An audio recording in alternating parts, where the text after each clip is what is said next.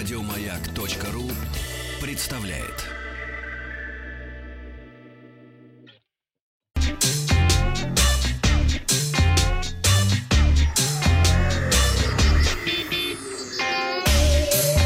Страна транзистория.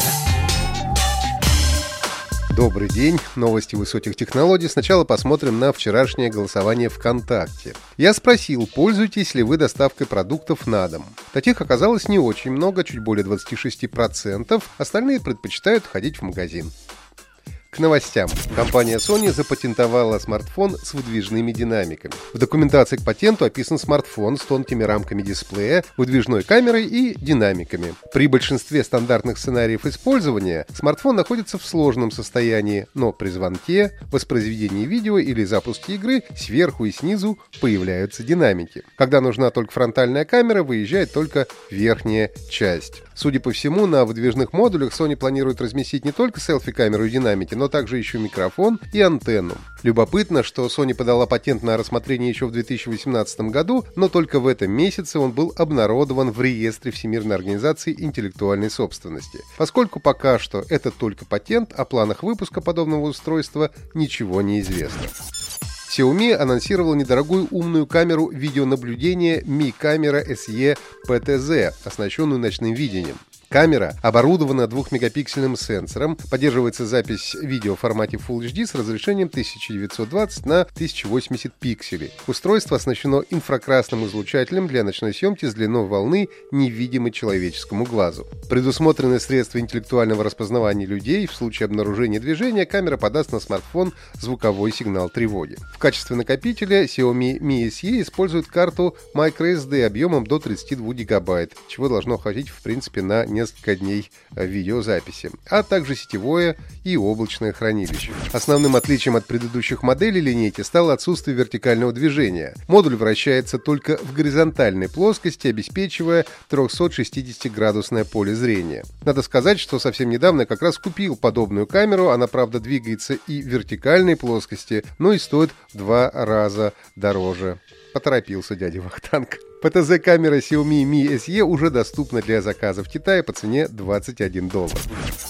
Компания Microsoft представила новый суперкомпьютер на базе облачного сервиса Azure в сотрудничестве с OpenAI, основателями которой являются Илон Маск и Сэм Альтман. Компьютер построен на базе облака Azure, включает более 285 тысяч процессорных ядер и 10 тысяч графических процессоров, а пропускная способность сети достигает 400 гигабит в секунду. Согласно открытым данным всемирного рейтинга ТОП-500, суперкомпьютер Microsoft занял пятую строчку среди самых производительных суперкомпьютеров. Он предназначен для тренировки AI-алгоритмов нового поколения, которым требуются внушительные вычислительные ресурсы. Также в рамках конференции Build 2020 Microsoft показала новую командную строку Windows. Интерфейс терминала теперь можно настраивать под себя, выбрать оформление фона, размер и цвет шрифта, а также установить пользовательское сочетание клавиш. Для ностальгирующих по старым компьютерам есть возможность активировать Steam с имитацией старого монитора. Сбербанк, Виза и Азбука Вкуса открыли первый в России магазин будущего, в котором нет ни продавцов, ни очередей, а покупателям не нужно самостоятельно сканировать и даже оплачивать взятые товары. За продажу отвечает интеллектуальная система на базе компьютерного зрения. Чтобы совершать покупки в магазине, необходимо скачать мобильное приложение Take and Go, зарегистрироваться в нем, привязать к своему аккаунту банковскую карту для оплаты покупок. На входе в магазин покупатель должен отсканировать QR-код с помощью этого приложения приложения, после чего система начинает отслеживать все товары, которые вы берете с полки и сразу добавляет их в виртуальную корзину. Если покупатель передумал, то достаточно вернуть продукт на место, и он сразу же будет удален из корзины. Как только клиент выходит из магазина, мобильное приложение Take and Go автоматически осуществляет списание денег. После прохождения оплаты покупатель получает уведомление на телефон и чек по электронной почте. Пока что система тестируется в закрытом режиме на ограниченном количестве покупателей в деловом центре Москва-Сити. Ожидается, что в течение месяца сервис станет доступен всем желающим. Сегодня в нашей группе ВКонтакте спрошу, а вы будете ходить в умный магазин самообслуживания? Да, обязательно или нет? Обычно магазины надежнее. Вчера была новость о том, что «Ведьмак 3» отпраздновал свое пятилетие. И я вас спросил, как звали главного героя серии игр про Ведьмака. Он же является главным героем книг Анджея Сапковского. Первыми Геральта из Ривии вспомнили Юра из Санкт-Петербурга и Евгений из Кирова. Поздравляю! Задание на сегодня.